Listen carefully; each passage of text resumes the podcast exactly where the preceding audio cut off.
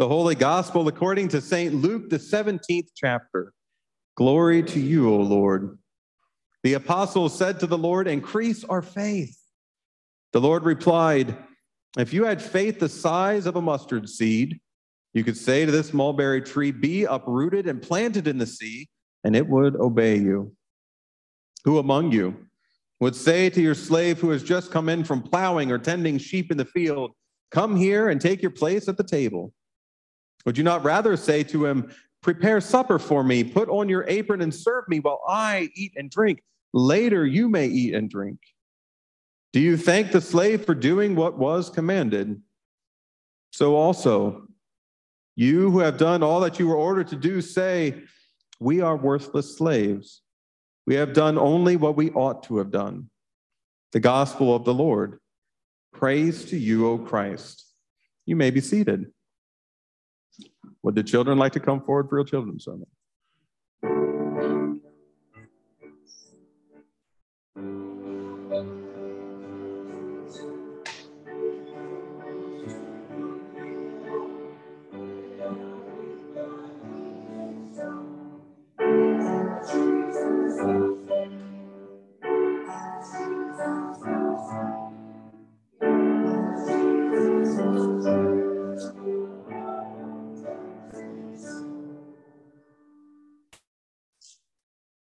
Good morning. How are you? Good. It's kind of a rainy day, isn't it? Do rainy days ever make you feel tired? Yeah, me too. Me too. I've got a question for you. Is there anybody you want to be like when you grow up?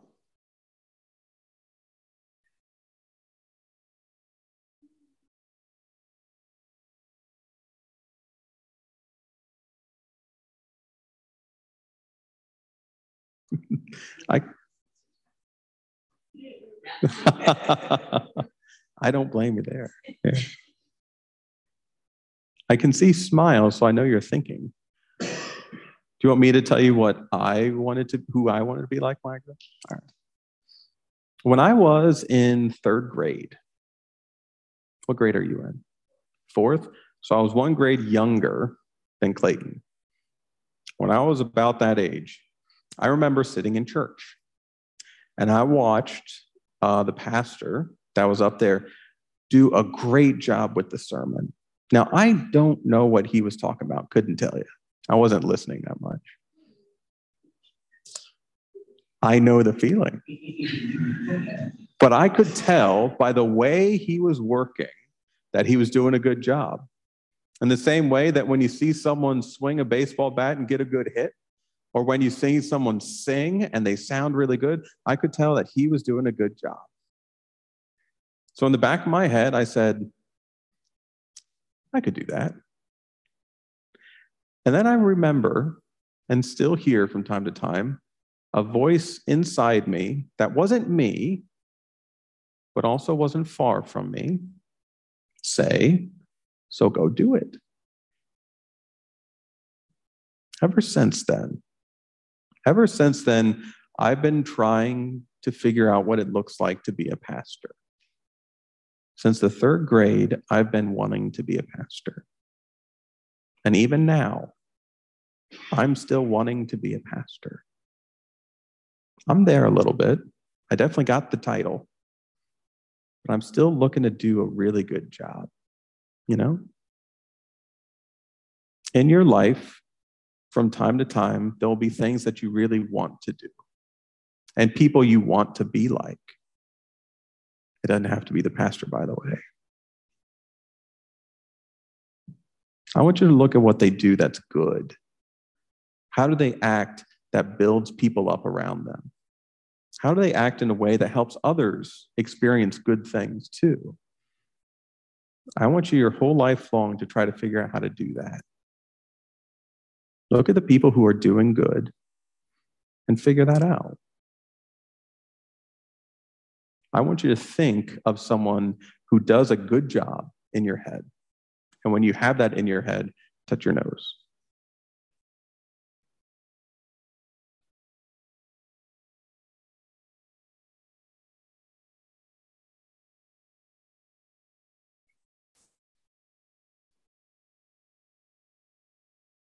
There you go.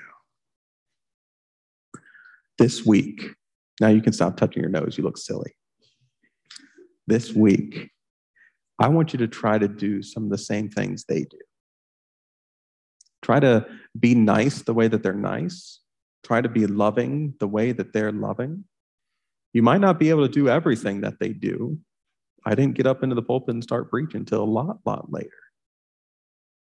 But try to do the best that you can. Does that sound good? All right. Should we say a prayer? Let us pray. Gracious God, thank you. Thank you for putting people in our lives that show us what good things look like. Thank you for pastors. Thank you for teachers. Thank you for parents. Thank you for friends. Thank you for all the people that we thought of when we were touching our nose. Help us. Help us to go out into the world and do good things too. And help us to learn from their example. Thank you. Thank you for teaching us and for all the people that teach us about good things. In Jesus' name we pray. Amen. Thanks, everybody. Move back to your seats.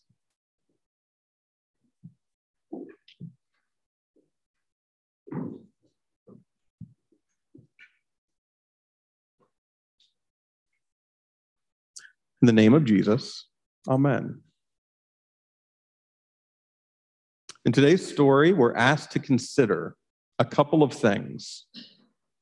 The first, in the first two verses, verses five and six, we're asked to consider faith. Even the side of, size of a mustard seed causing a mulberry tree to be uprooted. A little bit of faith. In the second part, 7 through 10, we're asked to consider ourselves in the midst of a parable. And it can be easy for us to jump right to the end of the parable. You who have done what you have been ordered to do, say afterwards, We are worthless slaves. We have only done what we ought to have done, right? And I could simply preach those two things and walk on my way. But verse 7, 8, and 9 seem to matter. I don't believe that Jesus wasted a lot of time or words without having purpose behind them. And so, inside this parable, we have Jesus' invitation to consider ourselves and consider what we would do as masters. You see, the parable asks us what we would do as masters. Now, inside our own selves, I don't know about you, but I get a little uncomfortable with the slave and master imagery, right? There's enough in our world to say, we don't do that anymore. Where immediately inside my mind, I think, eh, I don't know. But if you don't like this, consider some kind of servant. If the word is putting you off, consider some kind of servant, helper, or employee or whatever the case may be. And so we have this power dynamic one who has the right to be served and one who has the expectation to serve. That's the dynamic. And so here, Jesus invites us consider yourself as someone who has the right to be served. What would you do if coming in, you saw the one who has the expectation to serve you. Would you say to them, Here, come, let sit down, prepare yourself. I'm going to tie a towel around my waist and pre- prepare a meal for you. You sit and eat. Or would you rather, being the one who has the right, has the right to be served, say, Come take care of me, then you can eat? Now, immediately, what springs into my mind is a couple of things and many more. One is this behavior that my grandmother had. She would not eat in front of anyone by herself. If she was about to have dinner and we came over, she couldn't stomach to have that meal at all. She did not want to eat in front of anyone else if they didn't also have food. It sticks in my head like something I just am grateful I will never get out. I don't want to be the one that's eating and no one else is eating. So that might be our reaction. The other thing that occurs to me is this wonderful experience that Kristen opened my eyes to called making breakfast for one another. Oh, it's amazing. It's the best thing in the world. Never before have I been so overjoyed to see scrambled eggs because I didn't make them. That's awesome. And so, inside myself, and I think inside ourselves, we can experience a couple of things. One, the understanding that we have long heard these texts and so many others calling us into a model of servanthood for one another. And so it might already raise inside our minds where we're going. But the other is we like being served. It's nice. It's nice when others are willing to do work for us. Willing is an interesting word. It's nice when others do work for us. So Jesus puts us into this very real spot. You come in and you have every right to be served.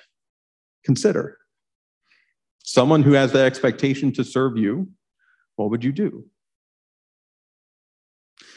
Now, Jesus doesn't take time to go around the room and have all the disciples, actually, hear apostles answer the question. He simply launches into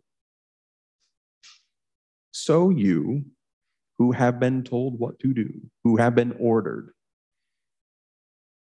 Do it and simply say, We are worthless slaves. Or in another way, we already had this expectation. This is what we should be doing.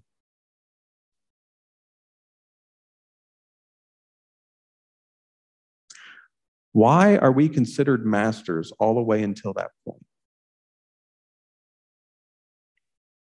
I think when we are made joint heirs with Jesus, I think when we are called apostles to Jesus, going out into the world, carrying with us all the holy things that we experience in this place, we are invited into a moment of real responsibility. We carry with us holy treasure in clay jars. And when we go out, we go out in the posture of a servant, not because we are worthless, but because we are going out on behalf of one who also takes the form of a servant. There's that little line in there.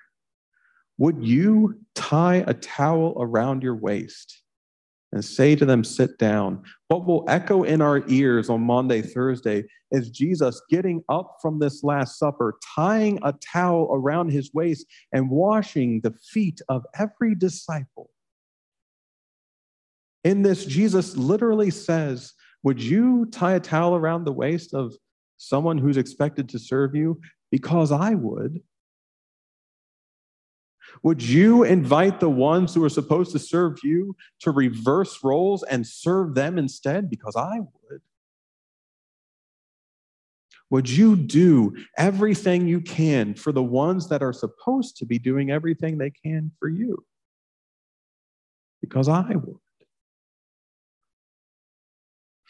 We go out into the world motivated not by our worthlessness. That's not very motivating.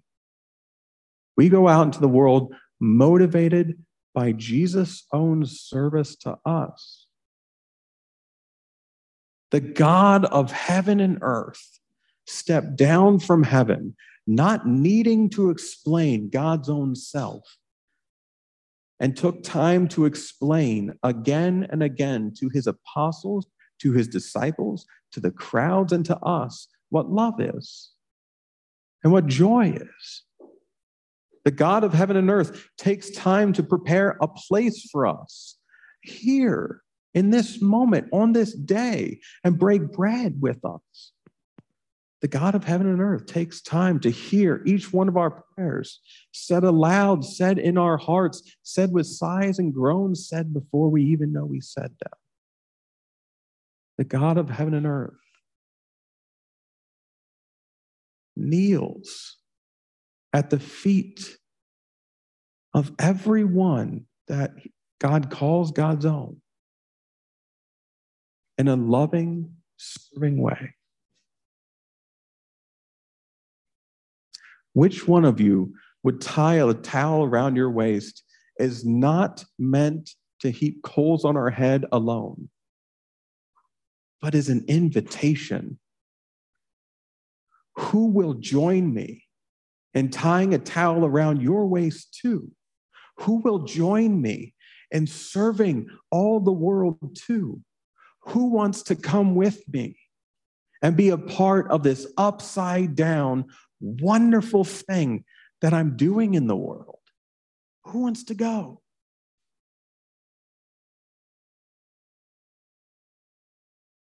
This is only what we ought to be doing, right?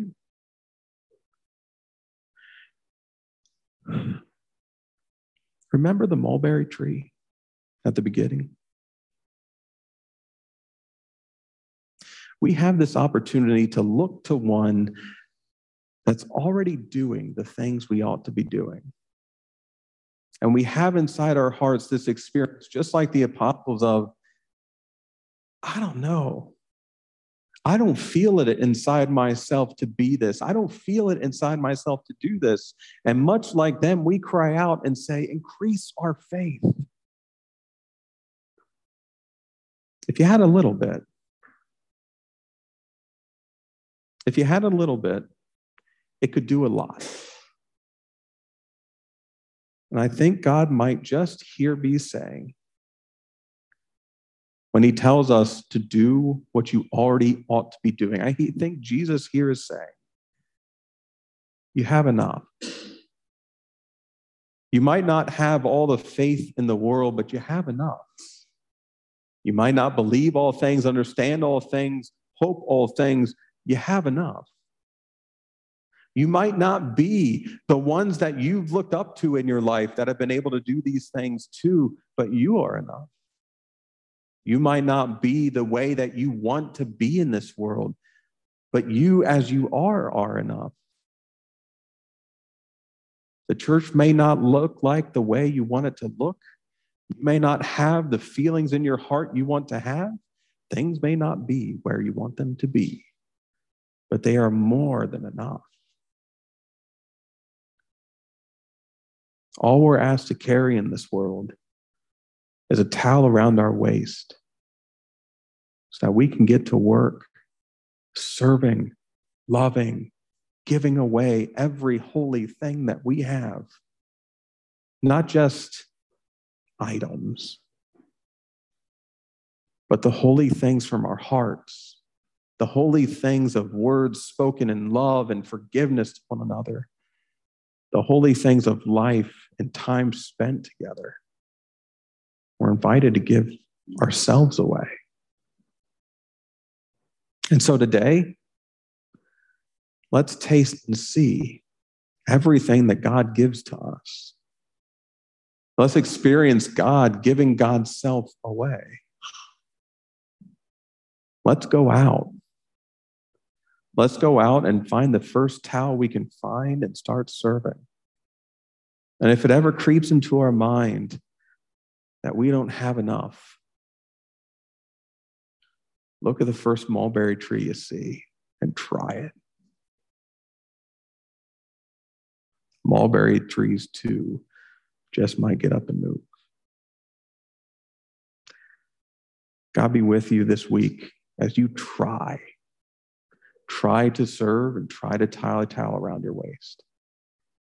And may God always remind us that we are, that we have enough. Amen.